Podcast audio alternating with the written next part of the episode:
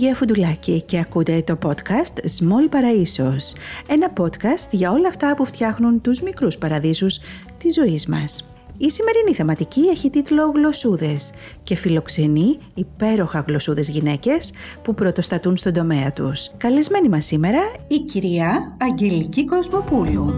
Καλώς ήρθατε!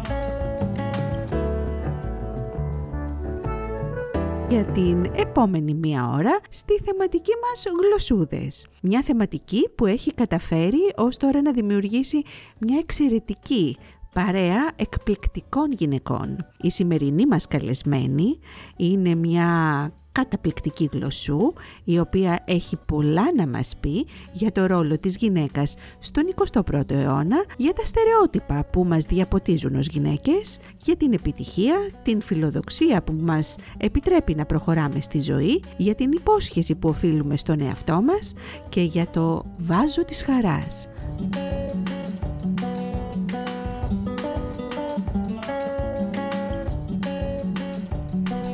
Αγαπητές ακροάτριες και αγαπητοί ακροατές, η θεματική μας σήμερα γλωσσούδες, όπως είπαμε. Μια θεματική που, όπως έχουμε αναφέρει, φιλοξενεί όλες αυτές τις υπέροχες γλωσσούδες γυναίκες που έχουν πρωτοστατήσει στον τομέα τους, που διακρίνονται για το έργο τους, που βρίσκονται σε θέσεις εξουσίας, που έχουν φιλοδοξίες και φροντίζουν να τις ικανοποιούν και σε ένα μεγάλο ποσοστό φυσικά δέχονται ασυνήθιστες τρικλοποδιές μόνο και μόνο επειδή είναι γυναίκες γυναίκες που πρωτοστατούν στην κοινωνική επιχειρηματικότητα, γυναίκες ακαδημαϊκούς αλλά και γυναίκες ακτιβίστριες, γυναίκες που παράγουν πολιτισμό και γενικά γυναίκες που αλλάζουν τον κόσμο ή που θέλουν να συγκαταλέγονται σε αυτή την κατηγορία. Έτσι λοιπόν η θεματική μας παρουσιάζει το έργο τους, το μενταλιτέ τους, αλλά και συλλέγουμε μερικά από αυτά τα πολύ ωραία κοσμητικά επίθετα που τους αποδίδονται μέσα στην βαθιά κουλτούρα πατριαρχίας της κοινωνίας μας φυσικά και στο τέλος της χρονιάς θα παρουσιάσουμε την ποικιλία τους τους, τη μονομεριά τους και θα βγάλουμε τα συμπεράσματά μας. Η παρέα μας λοιπόν σήμερα μεγαλώνει. Έχουμε μια εξαιρετική γυναίκα που δέχτηκε την πρόσκλησή μου να συγκαταλεγεί σε αυτή μας την παρέα και πολύ χαίρομαι γι' αυτό. Την κυρία Αγγελική Κοσμοπούλου, εκτελεστική διευθύντρια του Κοινοφιλούς Ιδρύματος Αθανασίου Λασκαρίδη και μέλος του Διοικητικού Συμβουλίου του The People's Trust, το οποίο ενισχύει και ενδυναμώνει τους επιχειρηματίες του αύριο. Κυρία Κοσμοπούλου, σας ευχαριστώ πολύ που είστε μαζί μας. Εγώ ευχαριστώ θερμά για την πρόσκληση. Είναι μεγάλη χαρά να συζητάμε σήμερα μαζί. Η κυρία Κοσμοπούλου ενσαρκώνει το μοντέλο του ανθρώπου που στη διάρκεια του βίου του θα αλλάξει τουλάχιστον τρεις δουλειές ή όπως κάποιοι συζητούν τουλάχιστον επτά ήδη. Ξεκίνησε λοιπόν με αρχαιολογία στο Πανεπιστήμιο Αθηνών και συνέχισε τις σπουδές της ε, στις Ηνωμένες Πολιτείες, όπου πήρε το μεταπτυχιακό της και τον διδακτορικό της τίτλο στην κλασική αρχαιολογία. Στην πρώτη της καριέρα λοιπόν δραστηριοποιήθηκε στο χώρο της πολιτιστικής διαχείρισης, Ίδρυμα Μίζωνος Ελληνισμού, Μέγαρο Μουσικής, δίδαξε στο Πανεπιστήμιο, επιστημονικές έρευνες κλπ. Στη δεύτερη επιλογή της λοιπόν στράφηκε στην επικοινωνία και είναι σύμβουλος επικοινωνίας με πολύ μεγάλη επαγγελματική εμπειρία. Ω σύμβουλος λοιπόν επικοινωνίας είχε ιδρύσει μια εταιρεία με, με αντικείμενο την κειμενογράφηση και την παροχή συμβουλευτικών υπηρεσιών και δίδαξε σεμινάρια copywriting και storytelling. Στην τρίτη της ε, λοιπόν καριέρα είμαστε σήμερα εδώ στο Κοινοφελές Ίδρυμα Αθανασίου Λασκαρίδη και θα μας πει για τη θέση αυτή και τις δράσεις του Ιδρύματος. Το Κοινοφελές Ίδρυμα Αθανασίου Λασκαρίδη είναι ένα από τα πιο, πιο πρόσφατα ιδρύματα της χώρας, τα νεότερα.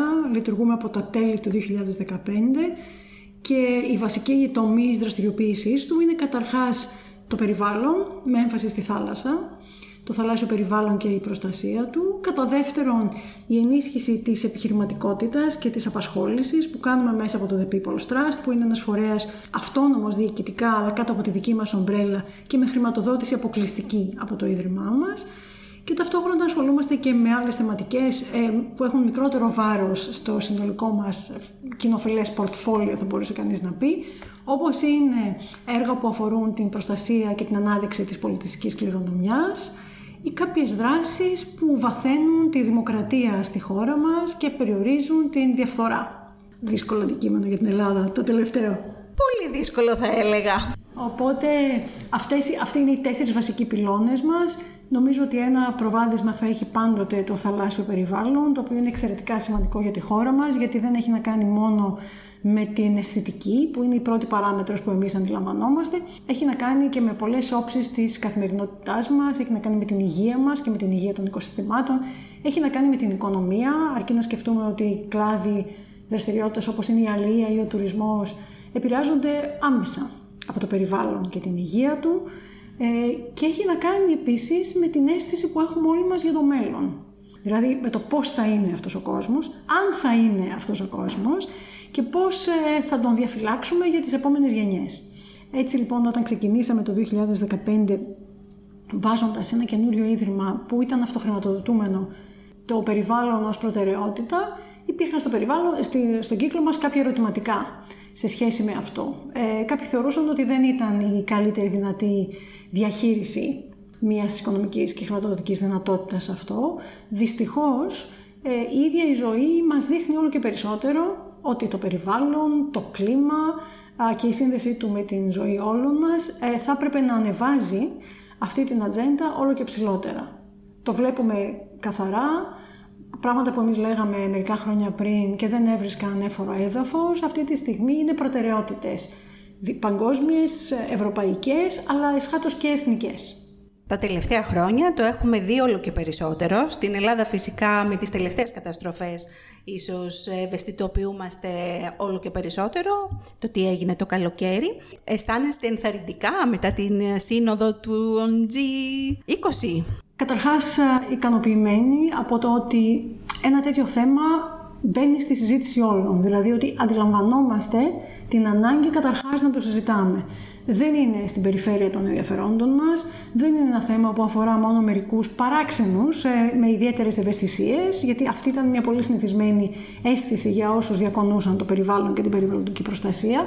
Συνδέεται πια με πολλούς διαφορετικούς τρόπους με τη ζωή μας και συνδέεται και με πολλούς διαφορετικούς τρόπους με την οικονομία. Αρκεί να πούμε ότι πια όλα αυτά τα μέτρα που αφορούν και την περιβαλλοντική προστασία, αυτό το E των γνωστών CSG δικτών, ε, είναι κομμάτι της ορθής διαχείρισης και για τις επιχειρήσεις. Δηλαδή είναι ένας, η, η σύμπλευση με όρους και περιβαλλοντικούς είναι μια προτεραιότητα και μια υποχρέωση για τις επιχειρήσεις. Αυτό δημιουργεί ένα, την, την ανάγκη να ξαναδούμε όλο τον κύκλο της δικής μας δραστηριότητας από την αρχή. Από το πώς επιλέγουμε να ζούμε τη ζωή μας, από το πώς καταναλώνουμε, από το πώς ε, υποστηρίζουμε δράση στο δημόσιο χώρο, από το πώς ε, χρησιμοποιούμε την ψήφο μας, δηλαδή ποιους επιλέγουμε και με περιβαλλοντικά κίνητρα να ψηφίζουμε, γιατί θυμίζουμε ότι η ψήφος μας είναι και αυτή ένα στοιχείο της δύναμής μας, από το πώς μπορούμε να μοχλεύσουμε τις δυνάμεις και στο δικό μας περιβάλλον, στην οικογένειά μας, στον κύκλο μας, στο χώρο εργασίας μας,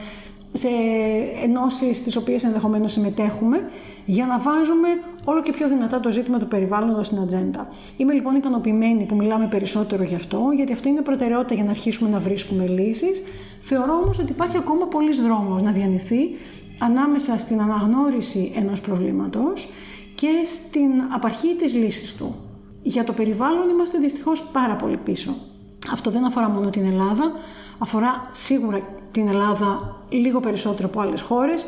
Να σας θυμίσω ότι η χώρα μας ήταν ουραγός στην Ευρωπαϊκή Ένωση για πάρα πολλά χρόνια. Ήταν μια χώρα που έπαιρνε συνήθως πρόστιμα για την, ε, την κακή περιβαλλοντική διαχείριση.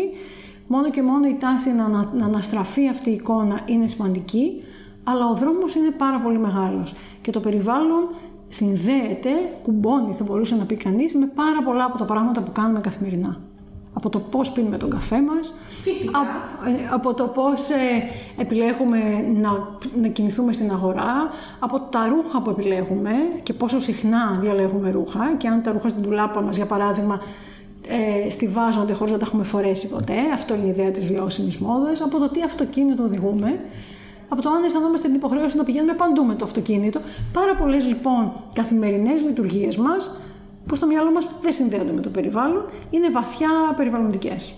Γι' αυτό λοιπόν και είναι και απαραίτητη η ενημέρωση, η εκπαίδευση πάνω σε αυτό.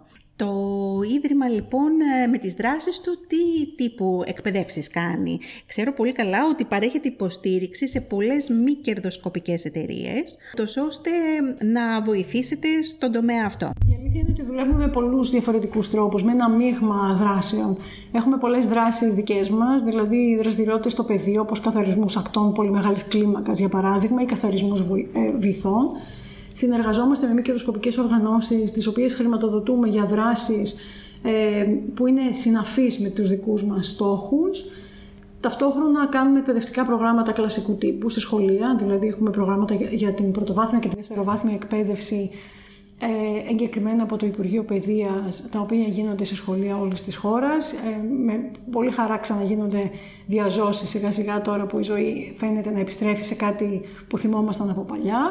Αλλά την ίδια στιγμή δουλεύουμε και με άλλες κατηγορίες ανθρώπων που η δική τους ε, συμβολή στην εξέβρεση περιβαλλοντικών λύσεων είναι απαραίτητη. Όπως για παράδειγμα επιχειρηματίες σε κλάδους όπως είναι η εστίαση ή επιχειρηματίες ε, στο χώρο του τουρισμού, όπου οι επιλογές τους έχουν και αυτές άμεση σύνδεση με το περιβαλλοντικό αποτύπωμα. Τέτοιες επιχειρήσεις καταρχάς τις ενημερώνουμε σε μικρή κλίμακα, σε μέρη που κάνουμε προγράμματα, ειδικά σε, μικρά νησιά που έχουμε τη δυνατότητα να πηγαίνουμε αρκετές φορές στη διάρκεια του χρόνου, άρα να δημιουργούμε μια πραγματική σχέση αλληλοκατανόησης με τους ανθρώπους, ε, αλλά και με προγράμματα που έχουν και μικρές χρηματοδοτήσεις, Όπως για παράδειγμα ένα πρόγραμμα που τρέξαμε φέτος για πρώτη φορά σε 10 νησιά των Κυκλάδων, όπου δώσαμε την ευκαιρία σε μικρές και πολύ μικρές επιχειρήσεις να υποβάλουν σχέδια που επιτρέπουν στην επιχείρηση με την όποια δραστηριότητά της να αλλάξει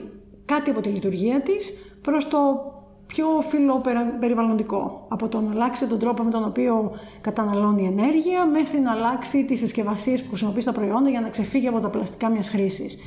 Ένα πρόγραμμα, ένα, μια ανάγκη τόσο μεγάλη όπως αυτή του να μειώσουμε το περιβαλλοντικό αποτύπωμα ημών και της γενιάς μας θα μπορούσα να πω, δεν μπορεί να περιοριστεί σε μία κατηγορία ανθρώπου. Τα σχολεία για παράδειγμα είναι πάρα πολύ σημαντικά, αλλά τα σχολεία δεν αρκούν. Τα παιδιά μας μπορούν να κάνουν περιορισμένα πράγματα μόνα τους στις ηλικίες που, είναι, που τα βρίσκουμε στη τάξη θα πρέπει να απευθυνθούμε και στους γονείς τους, θα πρέπει να απευθυνθούμε και στο γενικό πληθυσμό. Θα πρέπει λοιπόν να βρούμε όλες εκείνες τις ομάδες, όλους εκείνους τους πυρήνες που αυτή τη στιγμή είναι μερικές φορές άθελά τους ε, μέρος ενός προβλήματος και να βρούμε εκείνους τους τρόπους με τους οποίους μπορούμε να τους προσκαλέσουμε αλλά και να τους βοηθήσουμε να γίνουν κομμάτι της λύσης. Πολύ σωστό. Γιατί ε, ειδικά στο κομμάτι της εκπαίδευσης δεν αρκεί μόνο, ε, υπάρχει και, ένα background. Και αν αυτό το background ε, δεν συμφωνήσει, δυστυχώς έχουμε άλλες καταστάσεις. Την κυρία Κοσμοπούλου θα την δείτε πάρα πολλές φορές να συμμετέχει στις ακτιβιστικές δράσεις του οργανισμού έτσι, και να δίνει πραγματικά τα δικά της μηνύματα. Πώς βλέπετε τον εαυτό σας μέσα από αυτό; Μία από τις προσωπικές αποφάσεις, αν θέλετε, όταν ανέλαβα να ε, διευθύνω το Κοινοφελές Ίδρυμα Θανάσου Λασκαρίδη, ήταν ότι έπρεπε να σκεφτώ για τον εαυτό μου πώς θα ήθελα να καθίσω σε αυτή την καρέκλα. Ε, είμαι άνθρωπος της δράσης, ε, οπότε δεν θα μου άρεσε από την αρχή να κάθομαι σε μια ωραία καρέκλα και σε ένα ωραίο γραφείο, ε, πολυτελές ας πούμε, όπως φαντάζεται κανείς ότι είναι τα γραφεία των Ιδρυμάτων, δεν είναι η περίπτωσή μας αυτή, και να υπογράφω επιταγές και να βγαίνω φωτογραφίες και να κόβω κορδέλες εγγενείων. Είναι και αυτό κομμάτι της δουλειάς της διευθύντριας ενός ιδρύματος. Ε, για μένα, ακόμα πιο σημαντικό κομμάτι από αυτό είναι η δουλειά στο πεδίο. Η δυνατότητα να βρίσκεσαι στην πρώτη γραμμή, όχι μόνο για την πραγματική απόλαυση που αυτό σου παρέχει, το να βρίσκεσαι ας πούμε, κοντά στη φύση, αλλά γιατί είναι ο μόνος τρόπος να καταλαβαίνεις τα προβλήματα. Να μην χρειάζεσαι πάντοτε μεσάζοντες για να σου εξηγήσουν τη λύπη για να μπορείς να καταλάβεις τι δεν πάει καλά. Να μπορείς να ηγηθείς μιας ομάδας και να ξέρεις ότι τα μέλη αυτής της ομάδας έχουν ανάγκες συγκεκριμένες, χρειάζονται συγκεκριμένη βοήθεια, ε, χρειάζονται μερικές φορές ενθάρρυνση, έχουν κενά και ερωτηματικά και πρέπει να είσαι εκεί για όλα αυτά. Και πρέπει να είσαι εκεί για να δίνεις το παράδειγμα.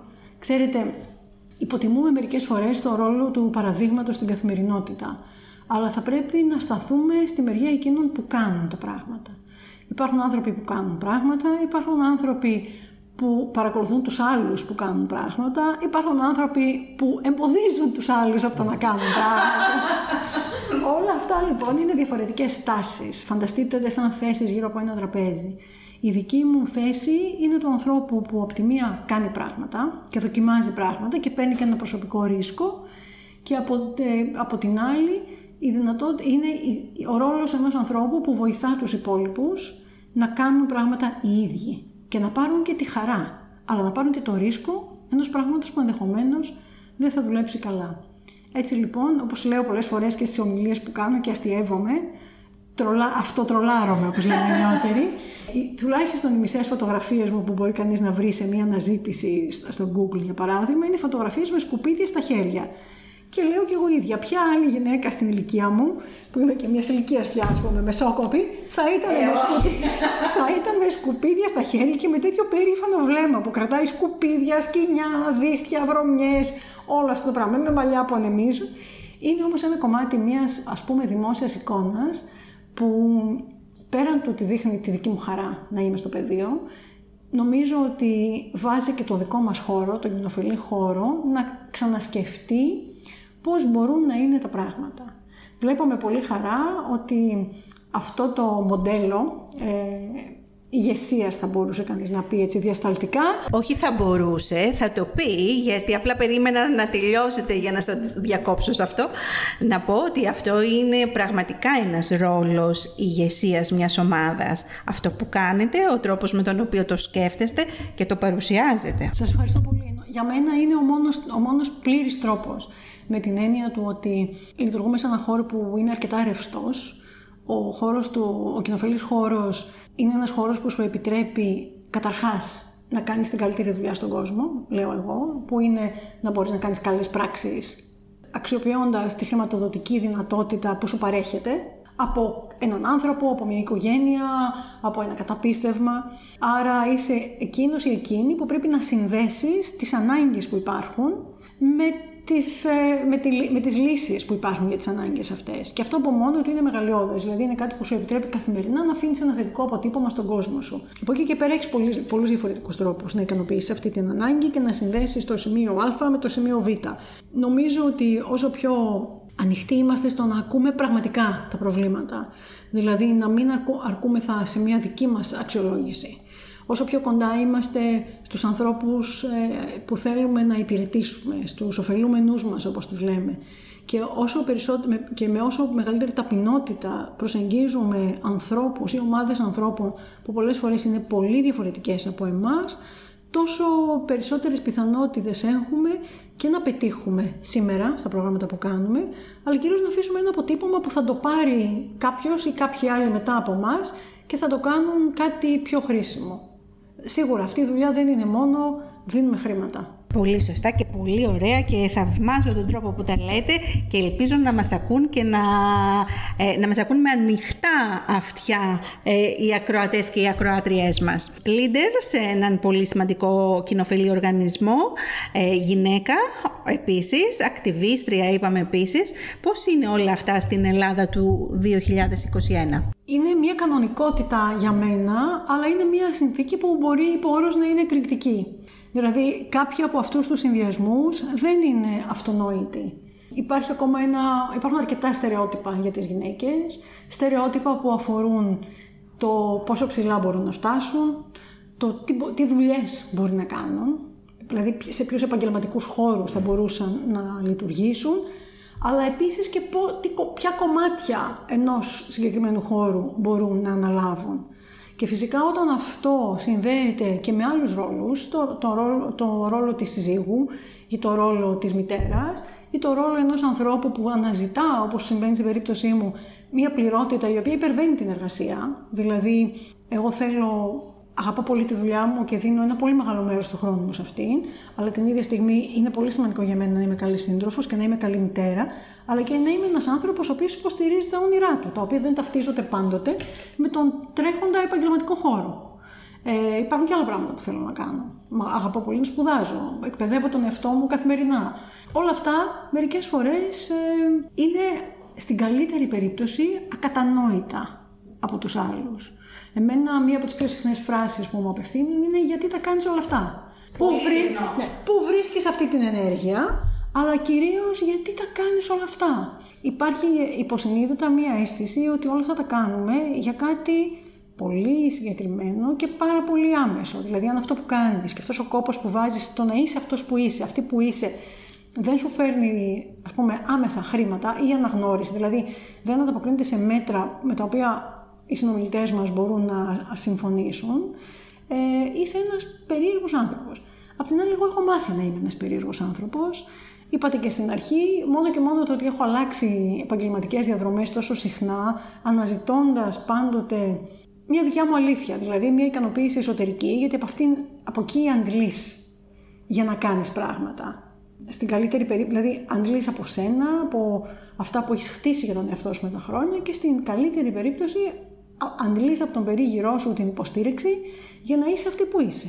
Γιατί αλλιώς η δουλειά αυτή δεν είναι απλώς πολύ μοναχική, είναι και πάρα πολύ δύσκολη. Δηλαδή πόσα στεγανά θα πρέπει να διαρρήξουμε για να μπορέσουμε απλώς να υπάρξουμε και να κάνουμε καλά, καλά τη δουλειά μας. Άρα τα στερεότυπα είναι πολλά, τα ερωτήματα που μας απευθύνουν είναι πολλά, η παραξενιά που ας πούμε των άλλων είναι μεγάλη, όπως ενδεχομένως και εμείς φαινόμαστε παράξενοι στους άλλους. Για μένα το ζητούμενο είναι πάντοτε ο τρόπος με τον οποίο συνδέει κανείς όλες αυτές τις ψηφίδες μιας ζωής. Δηλαδή τις υποχρεώσεις, τις, τα ανελαστικά στοιχεία μιας ζωής, που όλοι έχουμε τέτοια, ε, στοιχεία που ας πούμε, συνδέονται με την ανάγκη για την επιβίωση. Δηλαδή το να εργαστούμε με έναν τρόπο για να έχουμε ένα, ένα εισόδημα και να δαπανούμε ένα μεγάλο μέρος του χρόνου μας επί της γης, το να εργαζόμαστε και όλα αυτά. Μετά άλλα πράγματα, εκείνα τα πιο τρυφερά που είναι εκείνα που μας ε, ικανοποιούν, που μας δίνουν χαρά, που μας συνδέουν με τους άλλους ανθρώπους. Προσπαθώ να κάνω αυτή την άσκηση αρκετά συχνά και η αλήθεια είναι ότι παρότι έχω περάσει σημαντικές δυσκολίες, χαίρομαι με την κατεύθυνση στην οποία πορεύομαι, γιατί βλέπω ότι όσο μεγαλώνω είναι μια κατεύθυνση πιο αληθινή ε, σε σχέση με αυτό που εγώ είμαι πραγματικά μέσα μου. Και αυτό είναι μια πολύ μεγάλη ικανοποίηση. Λοιπόν, είπατε ότι σηκώσατε αρκετά εμπόδια έτσι, στη διάρκεια της ε, καριέρας σας. Θα ήθελα να μας μιλήσετε για αυτά. Έχω ακούσει άλλες συνεντεύξεις να μιλάτε και μου αρέσει πάρα πολύ το γεγονός ότι μιλάτε πολύ ειλικρινά ε, για αυτά τα εμπόδια. Εκτός από το να ρωτήσω πώς καταφέρνετε να τα ξεπερνάτε, θα ρωτήσω και όλα εξαιτίας της εκπομπής μας ως γλωσσούδες, πόσα από αυτά οφείλουν την ύπαρξή τους στο ότι είστε γυναίκα. Κοιτάξτε, έχουμε την τάση να μιλάμε για το να παρουσιάζουμε τον εαυτό μας ε, εξαντλώντας τα θετικά μας χαρακτηριστικά.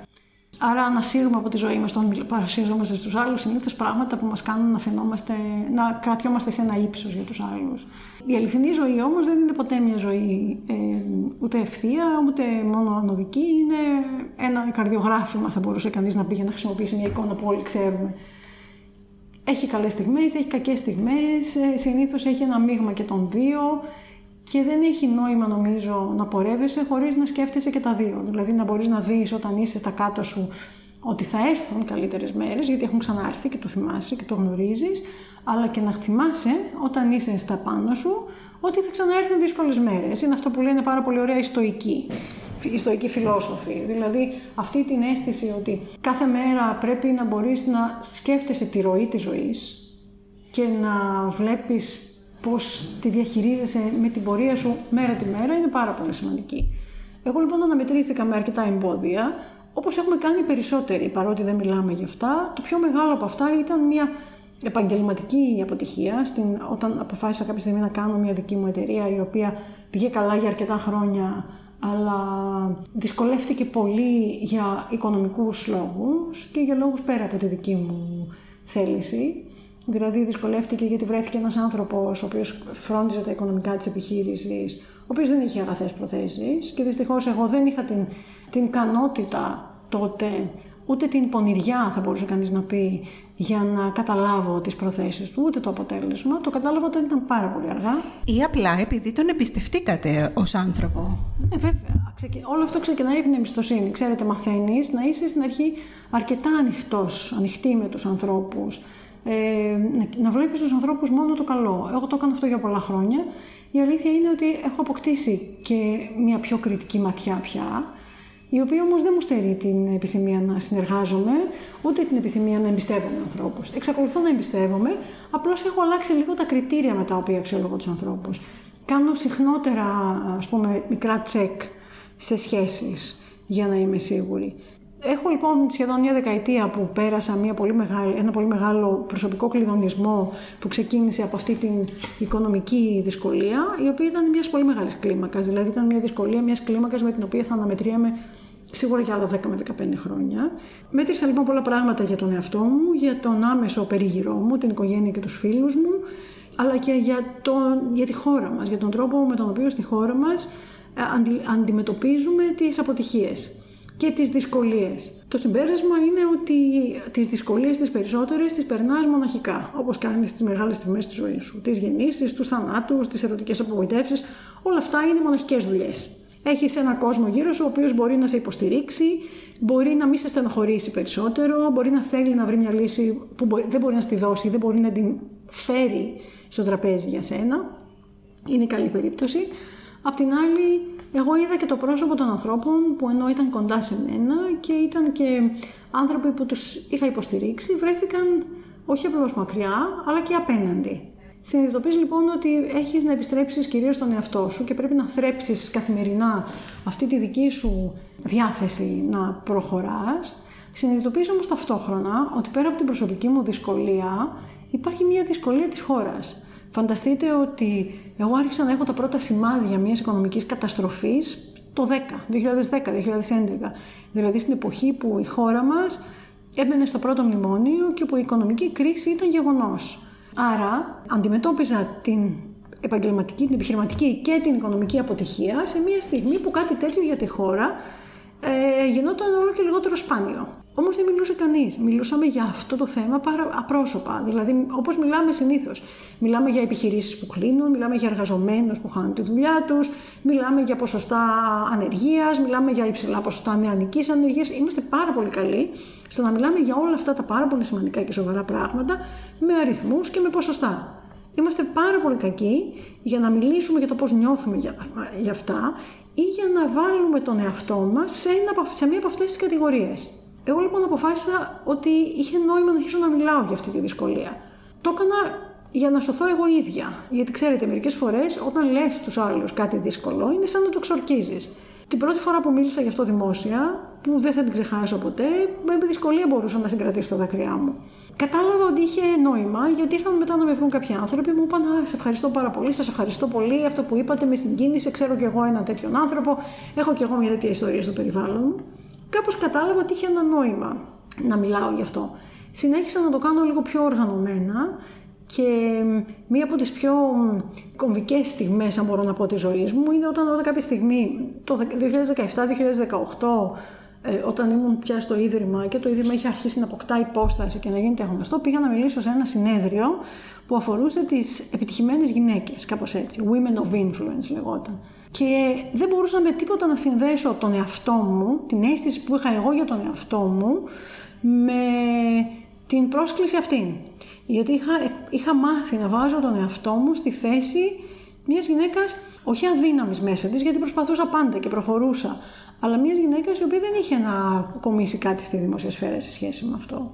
Εκεί συνειδητοποίησα πόσο πραγματικά μεγάλη αξία έχει να μιλάς για δυσκολίες, ειδικά όταν πορεύεσαι σε μια σταθερή ή ανερχόμενη πορεία, γιατί ο κόσμος έχει την αίσθηση ότι εσύ που τα καταφέρνεις εισαγωγικά ή τα κατάφερες ή βρίσκεσαι κάπου σε μια θέση ευθύνης, το έχεις κάνει πάρα πολύ εύκολα. Και είναι αυτό είναι ψεύτικο. Όλοι μας έχουμε πάνω και κάτω στιγμές, πολλοί από εμάς έχουμε περάσει πολύ δύσκολα και είναι σημαντικό ειδικά όταν τα πράγματα πηγαίνουν καλά να φροντίσουμε να μιλάμε για τις δυσκολίες. Γιατί με αυτόν τον τρόπο μόνο μπορούμε να εκπαιδεύσουμε τους ανθρώπους γύρω μας ότι έχει νόημα να προσπαθείς κάθε μέρα. Και αυτό έχει νόημα να το κάνεις στο περιβάλλον σου, στα παιδιά σου, στα παιδιά των φίλων σου που νομίζουν ότι ας πούμε δεν πέρασαν τις εξετάσεις, δεν πήγαν καλά, δεν πέρασαν τις πανελλήνιες και καταστράφηκε η ζωή τους όλοι, σε ανθρώπους πολλούς που έχασαν τη δουλειά τους αυτά τα χρόνια, σε ανθρώπους που ασθένησαν και αυτό τους στέρισε τη δυνατότητα να κάνουν πράγματα πάρα πολύ σημαντικά. Σε όλους αυτούς τους ανθρώπους έχει νόημα να μιλάει κανείς για αυτές τις αναποδιές της ζωής και το τι μπορεί να τις κάνει. Εγώ νομίζω ότι δεν θα ήξερα ποια είμαι, ούτε θα είχα τη φιλοδοξία που έχω σήμερα, αν δεν είχα πατήσει πάνω στις δυσκολίες μου. Οι δυσκολίες μου στην πραγματικότητα μου έδειξαν και μου δείχνουν από τι υλικό είμαι φτιαγμένη. Εξαιρετικά ενθαρρυντικά όλα αυτά για όλους όσους σας ακούνε. Ε, δείχνει πάρα πολύ καλά για, γιατί σας φώναξαν σε εκείνο το συνέδριο ως uh, influencer. Αυτή είναι και η πραγματική influencer, αν θέλουμε να μιλήσουμε τέλος πάντων με τέτοιους όρους, γιατί συνήθως μιλάμε για κάτι άσχετα. Οπότε τώρα η ερώτηση είναι σε αυτά τα, τα δικά μας, έτσι. Σε αυτά τα ωραία κοσμητικά επίθετα ερχόμαστε τώρα, σε αυτόν τον επιχειρηματικό κόσμο στον οποίο εσείς δραστηριοποιείστε ως επιτοπλίστων. Όταν ε, παραδείγματος χάρη στυλιτεύετε τα κακό κείμενα ως γυναίκα στη δουλειά σας, τι λαμβάνετε ως ανταμοιβή; Είναι το ίδιο πράγμα με, τον, ε, με έναν άνδρα. Ποια είναι αυτά τα επίθετα που σας χρεώνουν στην επαγγελματική αλλά και στην προσωπική σας ε, η οικογενειακή και στο ευρύτερο πλαίσιο της οικογένειας ζωή; Αν και όταν σας απαξίωναν τι κοσμητικά επίθετα χρησιμοποιούσαν. Τα επίθετα είναι μια πολύ ωραία ιστορία και χαίρομαι πάρα πολύ που στην εκπομπή σας κάνετε αυτή την άσκηση. Ε, γιατί τα επίθετα είναι χαρακτηρισμοί, ταμπέλες που τις κολλάμε στην πλάτη μας. Είμαστε σκολάει κάποιος άλλος σαν αυτά τα αυτοκόλλητα χαρτάκια στις καζούρες που κάναμε μικρή. Θυμάστε, έτσι που κολλούσαμε, είναι γάιδερος και κάτι τέτοιο. Ε, οι λέξεις έχουν πολύ μεγάλη σημασία και το ξέρουμε πολύ καλά. Ε, νομίζω ότι ακούμε όλοι αρκετά κοσμητικά επίθετα εγώ ακούω ότι είμαι φιλόδοξη, με το οποίο συμφιλιώθηκα με τα χρόνια, γιατί και εγώ όταν άκουγα ότι ένας άνθρωπος είναι φιλόδοξος και ήμουν νεότερη, φανταζόμουν κάτι κακό. Η, φιλο... η υγιής φιλοδοξία όμως είναι κινητήριος δύναμη, είναι καύσιμο. Δηλαδή, χωρίς υγιή φιλοδοξία δεν κάνεις τίποτα στη ζωή σου. Πας εκεί και είσαι σε μια δουλειά 9 με 5, αν σε ας πούμε, ευλογήσει ο Θεός, και δεν κάνεις τίποτα άλλο. Ε, όταν αποδεχτείς λοιπόν ότι το φιλόδοξη, ειδικά επί γυναίκας, είναι ένα καλό, ένας καλός χαρακτηρισμός ε, που σημαίνει ότι οι συνομιλητές έχουν καταλάβει τη δική σου διάθεση να προχωράς και να εξελίσσεσαι, αυτομάτως ε, νιώθεις ότι κάπως ψήλωσες. Είμαι επίσης πάρα πολύ επίμονη. Κάποιος θα το έλεγε κολλημένη αυτό. Είμαι και κολλημένη μερικές φορές. Είμαι πολύ απαιτητική στη δουλειά μου. Είμαι το ίδιο απαιτητική με τον εαυτό μου. Είμαι πολύ απαιτητική. Και επειδή συνήθως δουλεύω με τώρα με μια αρκετά μεγάλη ομάδα, αλλά έχει τύχει στη ζωή μου γενικά να δουλεύω με ανθρώπους και νεότερους και ε, μεγαλύτερους από μένα. Ε, η αίσθηση για μένα, και θα σας το πούν οι συνεργάτες μου, είναι ότι είμαι ένας πολύ καλός και ήπιος άνθρωπος μέχρι να θυμώσω. Δηλαδή, αν θυμώσω για κάτι ε, που έχω φτάσει στο μη περαιτέρω, δεν θέλεις να με ξέρεις. Το λέει και το παιδί μου αυτό. Ε, είσαι λέει καλύτερη μαμά του κόσμου μέχρι να θυμώσεις. Αυτό γιατί. Γιατί είμαι απαιτητική. Πραγματικά. Είμαι απαιτητική σε κάποια πράγματα τα οποία, στα οποία δίνω στους άλλους ανθρώπους, ειδικά στη δουλειά, τη δυνατότητα να τα προσπαθήσουν. Τα εφόδια, την επανάληψη, το χρόνο, γιατί ο χρόνος δεν είναι ίδιος για όλους μας. Διαφορετικά προετοιμασμένοι είμαστε, διαφορετικές ιδιοσυγκρασίες είμαστε. Όμως, κάποια στιγμή, όταν βλέπω ότι κάτι επαναλαμβάνεται ως ένα λάθος και δείχνει μια πρόθεση ή μια αμέλεια, εκεί πραγματικά θυμώνω. Δεν μου αρέσει να βγάζω αυτό τον εαυτό.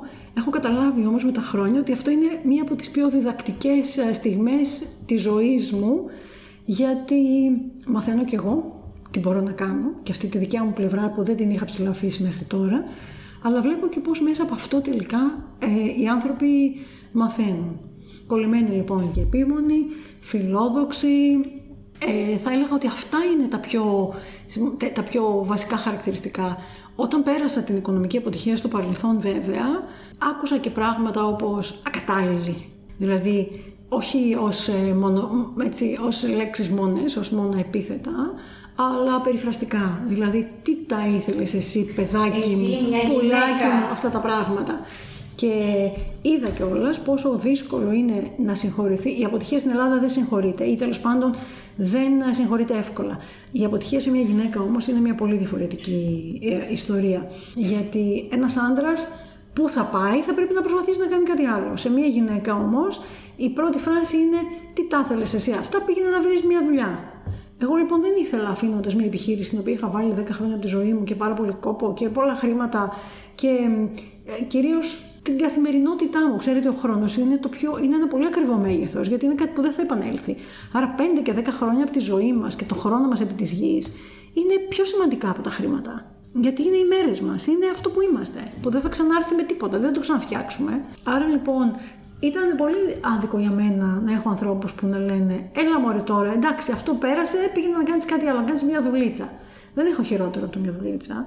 Και χαίρομαι που με δυσκολία κρατήθηκα στα πόδια μου και μερικές φορές όταν κάποια πράγματα πάνε καλά, κάποιοι από τους δικούς μου προσωπικούς δείκτες πάνε καλά, έχω πάντα μέσα μου την αίσθηση ότι έκανα καλά και πίστεψα στον εαυτό μου, έκανα καλά και πόνταρα στην δική μου διέστηση μερικές φορές και συνέχισα να ακολουθώ έναν δρόμο χωρίς ορατά αποτελέσματα. Ξέρετε, η επιτυχία, αν μπορούμε να πούμε έτσι, μερικές φορές είναι σαν τον σπόρο. Πώς φυτεύεις, ας πούμε, τέτοιο καιρό τα ανοιξιάτικα και βάζεις σε μια γλάστρα έτσι, με πίστη ένα μικρό βολβό και το σκεπάζεις τελείως με χώμα και ρίχνεις νερό και πας πέντε μήνες και κάθε μέρα ή κάθε τρεις φορές τη εβδομάδα, ξέρω εγώ, ρίχνεις νερό. Και δεν βλέπεις τη γη να κάνει τίποτα απολύτως. Αλλά εσύ πηγαίνεις. Αν δεν πηγαίνεις, δεν υπάρχει καμία περίπτωση να φυτρώσει.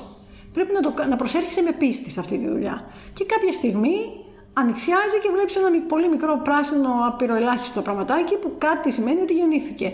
Και πώς μετά αυτό το βλέπεις να μεγαλώνει κάθε μέρα και χαίρεσαι αυτό τον καρπό; Έτσι δουλεύει η φύση. Και η επιτυχία είναι ένα αντίστοιχο πράγμα. Πολλές φορές βιαζόμαστε πολύ για την επιτυχία και την κρίνουμε την επιτυχία μονοσήμαντα. Με... Και μερικές φορές ούτε κάνουμε τα δικά μας μέτρα. Εγώ που δουλεύω καθημερινά με τον εαυτό μου, κρατάω ημερολόγιο εδώ και πάρα πολλά χρόνια και με έχει σώσει αυτό. Δηλαδή αυτό νομίζω ότι μου γλίτωσε τα, σε, πώς το λένε, τους εθισμούς, τις κακές συνήθειες, τις κακές παρέες, αλλά και τα έξοδα, των, ε, έξοδα ψυχοθεραπείας, γιατί κάθε πρωί δεν υπάρχει περίπτωση να φύγω από το σπίτι αν δεν γράψω τις μειώσεις μου στο ημερολόγιό μου. Που τώρα πια τις έχω απλοποιήσει, δηλαδή με τα χρόνια έχω φτιάξει ένα κώδικα ερωτήσεων που τις απαντώ υποχρεωτικά κάθε μέρα. Και αν δεν τις απαντήσω πριν φύγω από το σπίτι, θα βρεθεί το βράδυ κάποια στιγμή πριν δύο εβδομάδες ήμουνα με μια πολύ αγαπημένη μου συνεργάτηδα για μια δουλειά του Ιδρύματος στη Μύκονο και όταν τελείωσε μια μεγάλη παρουσίαση που κάναμε, λέω θα με συγχωρέσετε για λίγο, πήρα το τετράδιο μου και το στυλό μου και εξαφανίστηκε. Με παίρνει λοιπόν μετά από λίγο η Πέκη και λέει Πού είσαι, Λέω αν βγεις στο παράθυρο, είμαι κάτω στο πεζούλι, ήθελα να γράψω κάτι. Δεν είχα γράψει μερολόγιο. Και έχω, έχω δώσει στον εαυτό μου μία υπόσχεση. Ότι κάθε μέρα. Ναι, που λέει ότι κάθε μέρα θα τσεκάρω πώς είμαι και αν είμαι καλά και αν είμαι καλύτερα από χτες και πώς νιώθω και πώς προχώρησα τους στόχους μου. Γιατί αυτό δεν θα το κάνει κανένας για μένα. Ξέρετε, σε μια δουλειά σαν τη δική μου, όπως όλες τις δουλειές τις οποίες έχουμε να κάνουμε με πολλούς άλλους ανθρώπους που περιμένουν από εμά, πολλοί περιμένουν από εμά. Περιμένουν να τους δώσουμε μια κατεύθυνση για τη δουλειά. Περιμένουν μια συμβουλή. Περιμένουν μια ενθάρρυνση. Περιμένουν μερικές φορές ε, το να τους τραβήξουμε το αυτή για να, για να συνειδητιστούν. Γιατί και αυτό το περιμένουν μερικές φορές οι συνεργάτες μας από εμά. Που σημαίνει ότι συνεχώς περιμένει η οικογένειά μας, περιμένει το παιδί, ο σύντροφος. Δεν είναι πολύ εύκολο να δίνεις, να δίνεις, να δίνεις και να μην κάνεις ποτέ ένα προσωπικό ταμείο ή να μην παίρνεις. Ο τρόπος για να πάρεις είναι να κάνεις ένα χαρπτό ισοζύγιο για μένα. Δηλαδή να ξέρεις, πήρες, ας πούμε, χάρηκες, έκανες κάτι για να χαρείς. Αυτή για μένα συνήθως είναι η πιο δύσκολη ερώτηση στο ημερολόγιο. Τι έκανα χτες που την κάνω το πρωί και ε, ε, στην πραγματικότητα καταγράφω την προηγούμενη μέρα. Και είναι ένα, μια, ένα απλό ε, ημερολόγιο που λέει γιατί είμαι ευγνώμων, καθημερινή άσκηση, τι πήγε καλά χτες, τι δεν πήγε καλά χτες, τι έκανα για τους στόχους μου. Μέχρι εκεί είναι εύκολο. Όταν άρχισα να προσθέτω την, όταν προσέθεσα την ερώτηση τι έκανα χτες για να χαρώ, συνειδητοποίησα ότι Απολαμβάνω τη δουλειά μου, μου αρέσουν αυτά που κάνω, αγαπώ πάρα πολύ τους ανθρώπους δίπλα μου, αλλά είναι άλλη ποιότητα η χαρά. Για να μπορέσω λοιπόν να ανταποκριθώ σε όλους αυτούς τους ρόλους, πρέπει να φροντίσω και κάπως τον εαυτό μου. Δεν είναι πολύ εύκολο αυτό. Ειδικά για μια γυναίκα δεν είναι εύκολο.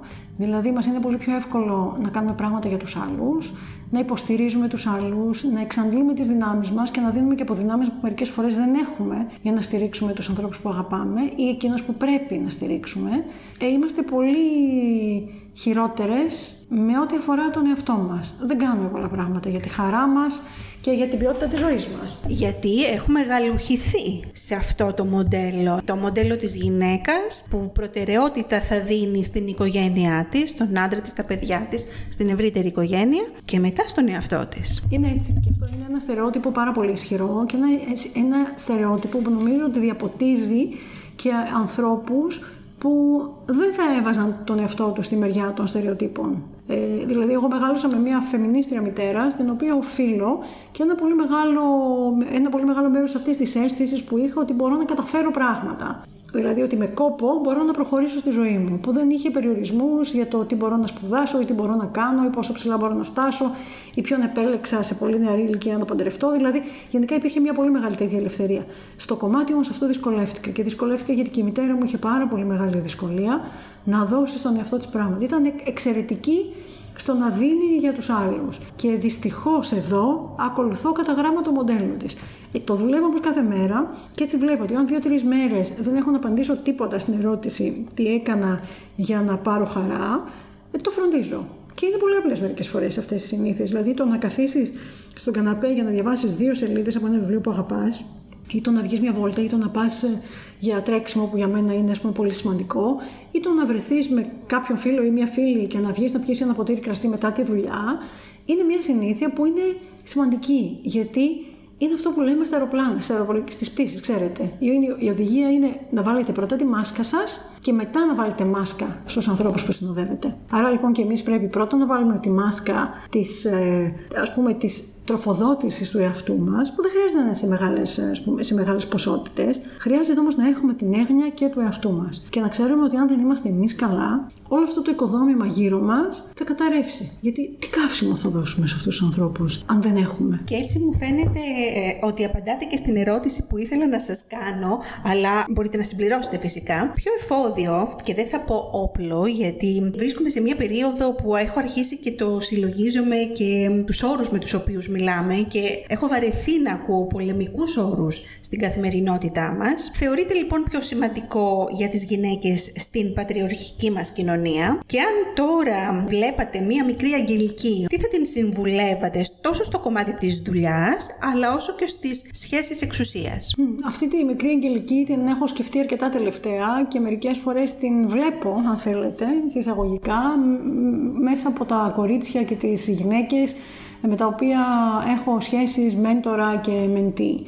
Βλέπω λοιπόν μικρές αγγελικές και ένα σωρό άλλα ωραία ονόματα και αναγνωρίζω τον εαυτό μου σε αυτό και νομίζω ότι το πιο βασικό μήνυμα είναι αυτό που λέω και σε μένα, ότι μπορείς. Δηλαδή, είναι πολύ σημαντικό να βάζεις τον εαυτό σου στη θέση του ανθρώπου που αξίζει να προσπαθήσει. Μπορείς δεν σημαίνει θα τα πετύχεις όλα. Μπορείς όμως σημαίνει είσαι μάχημη και αξίζει να προσπαθείς. Αν αναιρέσουμε την δυνατότητα αυτή στον ίδιο τον εαυτό μας, είναι βέβαιο ότι δεν θα πετύχουμε. Και ακόμα και να πετύχουμε, δεν θα το καταλάβουμε. Άρα δεν θα το χαρούμε και άρα δεν θα το εξελίξουμε. Άρα η πρώτη συμβουλή είναι να πηγαίνουμε τα δικά μας όρια λίγο πιο πέρα. Να έχουμε δηλαδή αυτή την φιλοδοξία που μας επιτρέπει να είμαστε σε μια αφετηρία κάθε μέρα και να πηγαίνουμε λίγο πιο κάτω. Θεωρώ ότι αυτό είναι πάρα πολύ σημαντικό. Όσο για τα εφόδια, νομίζω ότι δεν είναι ένα. Είναι δύο-τρία μαζί. Το ένα είναι η επιμονή, δηλαδή το να ξέρουμε ότι τα πράγματα που είναι σημαντικά για μας δεν πετυχαίνονται ποτέ αυτομάτως σε μία νύχτα. Άρα, όχι απλώς το να θέλεις κάτι, αλλά το να είσαι διατεθειμένη να κάνεις ε, σε εξακολουθητικό χρόνο τη δουλειά που χρειάζεται γι' αυτό, είναι το πρώτο εφόδιο. Είναι αυτό που λέω και στο παιδί μου, ότι πρέπει να είσαι κάθε μέρα και να, να βαθαίνεις λίγο τη σχέση με τα πράγματα που αγαπάς, γιατί μόνο έτσι μπορεί, μπορείς να προχωρήσεις. Άρα αυτού του είδους η, η επιμονή, αυτό το πότισμα που λέγαμε πριν, είναι πάρα πολύ σημαντικό. Το δεύτερο εφόδιο, πολύ σημαντικό, παρότι δεν το σκεφτόμαστε έτσι, είναι η καθαρότητα της σκέψης. Δηλαδή το να δουλεύεις με τον εαυτό σου με έναν τρόπο που να σε κρατάει σε ευθεία ας πούμε, σχέση με τους στόχους σου. Πολλές φορές η καθημερινότητα μας βουλιάζει, μας τρώει. Κάνουμε μια δουλειά που μας κουράζει, μας στερεί την ενέργεια, μας θυμώνει, μας φέρνει κοντά σε ανθρώπους που δεν θέλουν τα καλύτερα για μας. Το να κρατήσουμε όμως αυτή τη φλόγα μέσα μας ζωντανή του ποιοι, θέλουμε να είμαστε, είναι πάρα πολύ σημαντικό. Εδώ είναι που χρειάζεται η άσκηση. Άρα να ξέρεις πού θέλεις να πας, να κάνεις, να συνδέεις τον εαυτό σου με την κατεύθυνση που εσύ επέλεξες. Εδώ ξέρετε είναι πολύ ωραία αυτή η άσκηση που κάνουν οι coaches πολλές φορές, το πού θα ήθελες, τι θα έκανες στη ζωή σου αν δεν χρειαζόταν να εργαστείς για τα χρήματα. Πολύ μεγάλη ιστορία. Αυτό σου δείχνει πάρα πολλά πράγματα για σένα. Και το τρίτο που είναι πάρα πολύ σημαντικό είναι να να φροντίζεις το περιβάλλον σου όσο μπορούμε, μπορείς να μην έχεις γύρω σου ανθρώπους που είναι βαρύδια. Ανθρώπους που δεν πιστεύουν σε σένα, ανθρώπους που δεν θέλουν το καλό σου, ανθρώπους που δεν σε καταλαβαίνουν.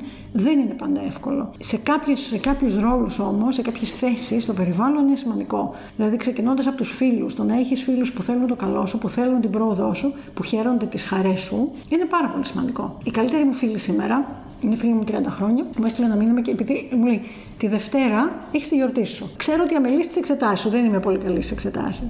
μου έστειλε λοιπόν το τηλέφωνο, μου λέει Πάρες αυτό το τηλέφωνο και κλείσει να κάνεις εξετάσεις. Και θα σε βγάλω το βράδυ σε ένα πολύ καλό εστιατόριο για να φάμε μαζί. Δεν έχω καλύτερο από έναν άνθρωπο που 30 χρόνια είναι στο πλευρό μου, από τον έναν άνθρωπο που κάνει για μένα αυτό που εγώ δεν κάνω για τον εαυτό μου. Μου θυμίζετε τώρα πριν από πολλά χρόνια, έτσι, με έναν αντίστοιχο 30 χρόνων άνθρωπο ε, που είμαστε μαζί στην ε, διάρκεια της φιλίας μας, ότι κάποια στιγμή στο παρελθόν το σκεφτόμασταν αυτό πάνω στις επιτυχίες, στα πτυχία, στα κομμάτια, όλα αυτά. Και είχαμε ιδρύσει γιορτούλα και λέγαμε ότι τουλάχιστον αυτή την ημέρα εμείς θα γιορτάζουμε τις χαρές μας γιατί είναι σίγουρο ότι εγώ και εσύ χαιρόμαστε ο ένας για τον άλλον για το ότι πετυχαίνει. Και είναι πολύ ωραίο και αυτό είναι και μια πολύ ωραία άσκηση που μπορεί κανείς να κάνει και στο σπίτι. Διάβαζα για αυτήν πρόσφατα πώς παίρνεις ένα μεγάλο βάζο κενό και πώς όλα τα μέλη μιας οικογένειας, για παράδειγμα, βάζουν ε, ένα σημειωματάκι για κάτι όμορφο που συνέβη, για μια ωραία στιγμή για το σπίτι, για τους ίδιους. Δεν το βλέπουν.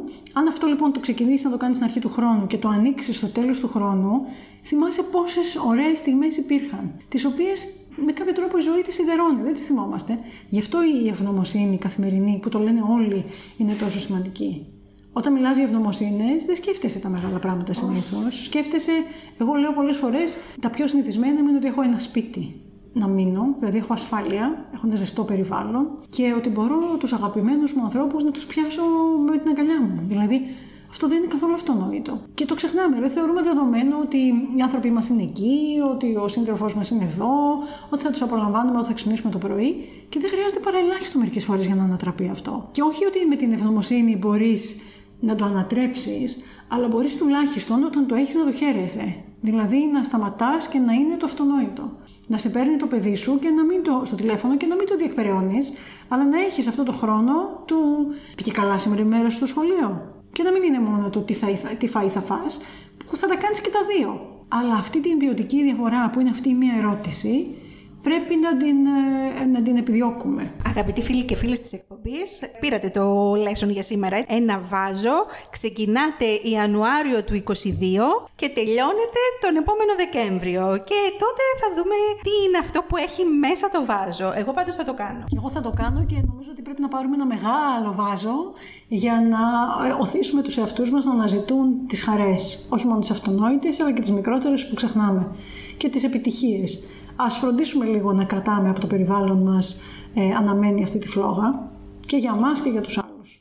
Τέλειο. Λοιπόν, δύο, δύο ερωτήματα πριν ε, τελειώσει αυτή η εκπομπή που νομίζω ότι θα έπρεπε να έχουμε τουλάχιστον άλλες δύο ώρες για να μιλάμε. Το ένα φυσικά έχει να κάνει με την απόρρια της πατριαρχίας, τον ε, κρυφό μισογυνισμό που υπάρχει ανάμεσα στις γυναίκες. Πώς λοιπόν αυτό μας αποπροσανατολίζει εμάς τις γυναίκες; Και ως ε, τελευταία ερώτηση φυσικά για την εκπομπή, αν και το έχετε ουσιαστικά απαντήσει, αλλά θα είναι νομίζω ένα καλό ρεζουμέ για τους ακροατές μας και τις ακροατριές μας. Ποια η στάση σας λοιπόν στην αλλαγή και τι σημαίνει για εσάς; Πατριαρχία και στερεότυπα υπάρχουν δυστυχώς γύρω μας σε, σε πολύ υψηλό βαθμό, νομίζω ψηλότερο από αυτό που συνειδητοποιούμε καθημερινά. Είναι μια άσκηση που πρέπει να κάνουμε κάθε μέρα. Το ελάχιστο που μπορούμε να κάνουμε είναι να τα φωτίζουμε. Όχι ότι αυτό είναι πάντα αρκετό, αλλά το να τα καταγράφουμε και να προσπαθούμε να τα αλλάζουμε ακόμα και με μικρά πράγματα, δηλαδή με την αλλαγή της γλώσσας που εμείς χρησιμοποιούμε. Ε, από τους επαγγελματικούς μας τίτλους, το αν είσαι διευθυντής ή διευθύντρια για παράδειγμα, αν είσαι πρίτανης ή πριτάνισσα, ένα σωρό τέτοια πράγματα τα οποία μας φαίνονται κακόηχα, αλλά αν περάσεις πέρα από το πρώτο τεστ του κακόηχου, αρχίζεις και το ξανασκέφτεσαι. Άρα από, το, από τις λέξεις που χρησιμοποιούμε, από το είδος της δουλειάς που κάνουμε με τους ανθρώπους γύρω μας, ε, μπορούμε σιγά σιγά να αρχίσουμε να αλλάζουμε τα πράγματα. Θα σας πω μια άσκηση που έκανα στη δική μου τη δουλειά. Ε, η, η ομάδα μας είναι μια ομάδα που έχει πολλά κορίτσια και ελάχιστα αγόρια. Θα έλεγα 8-9 κορίτσια και 2 αγόρια. Μου έκανε εντύπωση κάποια στιγμή όταν η ομάδα ταξίδευε χωρίς εμένα και μου στέλνανε φωτογραφίες για να δω τις δράσεις τους, που έβλεπα το ίδιο μοτίβο τα κορίτσια πήγαιναν, πήγαινε η ομάδα σε, στο, σε διάφορα μικρά νησιά και συναντιόταν με τις αρχές του τόπου. Και έβλεπα πώς κάθονταν στι φωτογραφίες που μου στέλναν. Και το έκαναν χωρίς να το σκεφτούν. Κάθονταν λοιπόν τα κορίτσια όλα μαζί σε ένα καναπέ και στη μία διαθέσιμη θέση που ήταν η πολυθρόνα καθόταν το αγόρι. Δεν τους προσκαλούσε κανείς να καθίσουν έτσι. Πήγαιναν αυτομάτως έτσι. Επικεφαλής του προγράμματος δεν ήταν ένα κορίτσι. Ούτε το κορίτσι έπαιρνε τη θέση που θα έπρεπε να είχε πάρει δικαιωματικά ως υπεύθυνη του προγράμματος, ούτε το αγόρι έδινε αυτή τη θέση. Το χειρότερο είναι ότι κανείς τους δεν το καταλάβαινε. Μία φορά, δύο φορές, τρεις φορές, κάποια στιγμή τους μάζεψε εδώ και λέω: Δεν μου εξηγήσετε γιατί καθίσατε έτσι.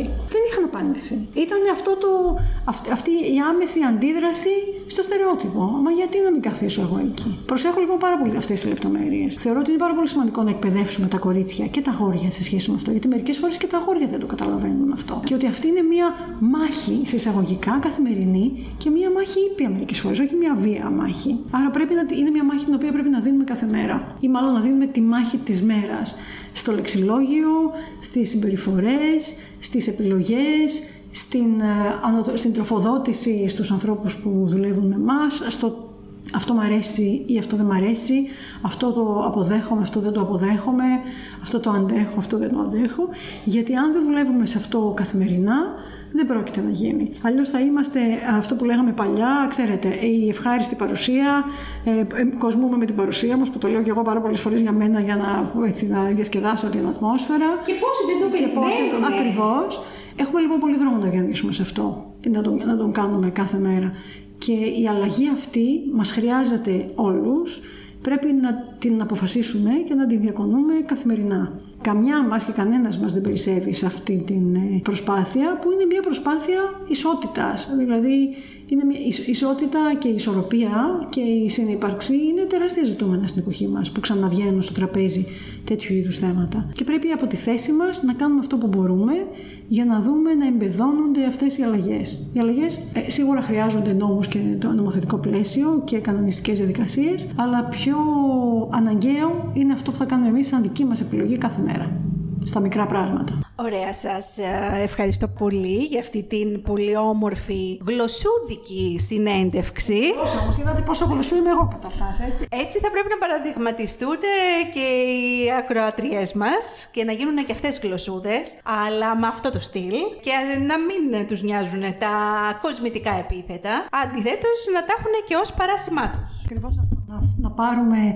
τα πραγματικά μας παράσημα, που είναι οι αρετές μας, και να αποφασίσουμε ότι ανάμεσα στις αρετές μας είναι το να είμαστε γλωσσούδες, επίμονες και φιλόδοξες. Τέλεια. Σας ευχαριστώ πάρα πάρα πολύ. Εγώ σας ευχαριστώ. Και με αυτό το τρίπτυχο των αρετών, επίμονες φιλόδοξες γλωσσούδες, φτάσαμε στο τέλος της σημερινής εκπομπής. Αγαπητές φίλες, κρατήστε το αυτό για τον καινούριο χρόνο. Και σίγουρα από τον καινούριο χρόνο θα έχουμε πάρα πολλά να πούμε, καθώς η παρέα αυτή θα μεγαλώνει όλο και περισσότερο. Ακούσατε το podcast Small Παραΐσος με την Γεωργία Φουντουλάκη. Ένα podcast για τους μικρούς παραδείσους της ζωής μας. Ακολουθήστε μας σε όλες τις πλατφόρμες που μπορείτε να ακούσετε podcast και στα social media της εκπομπής μας για να μην χάνετε τα καινούργια επεισόδια μας. Γεια σας!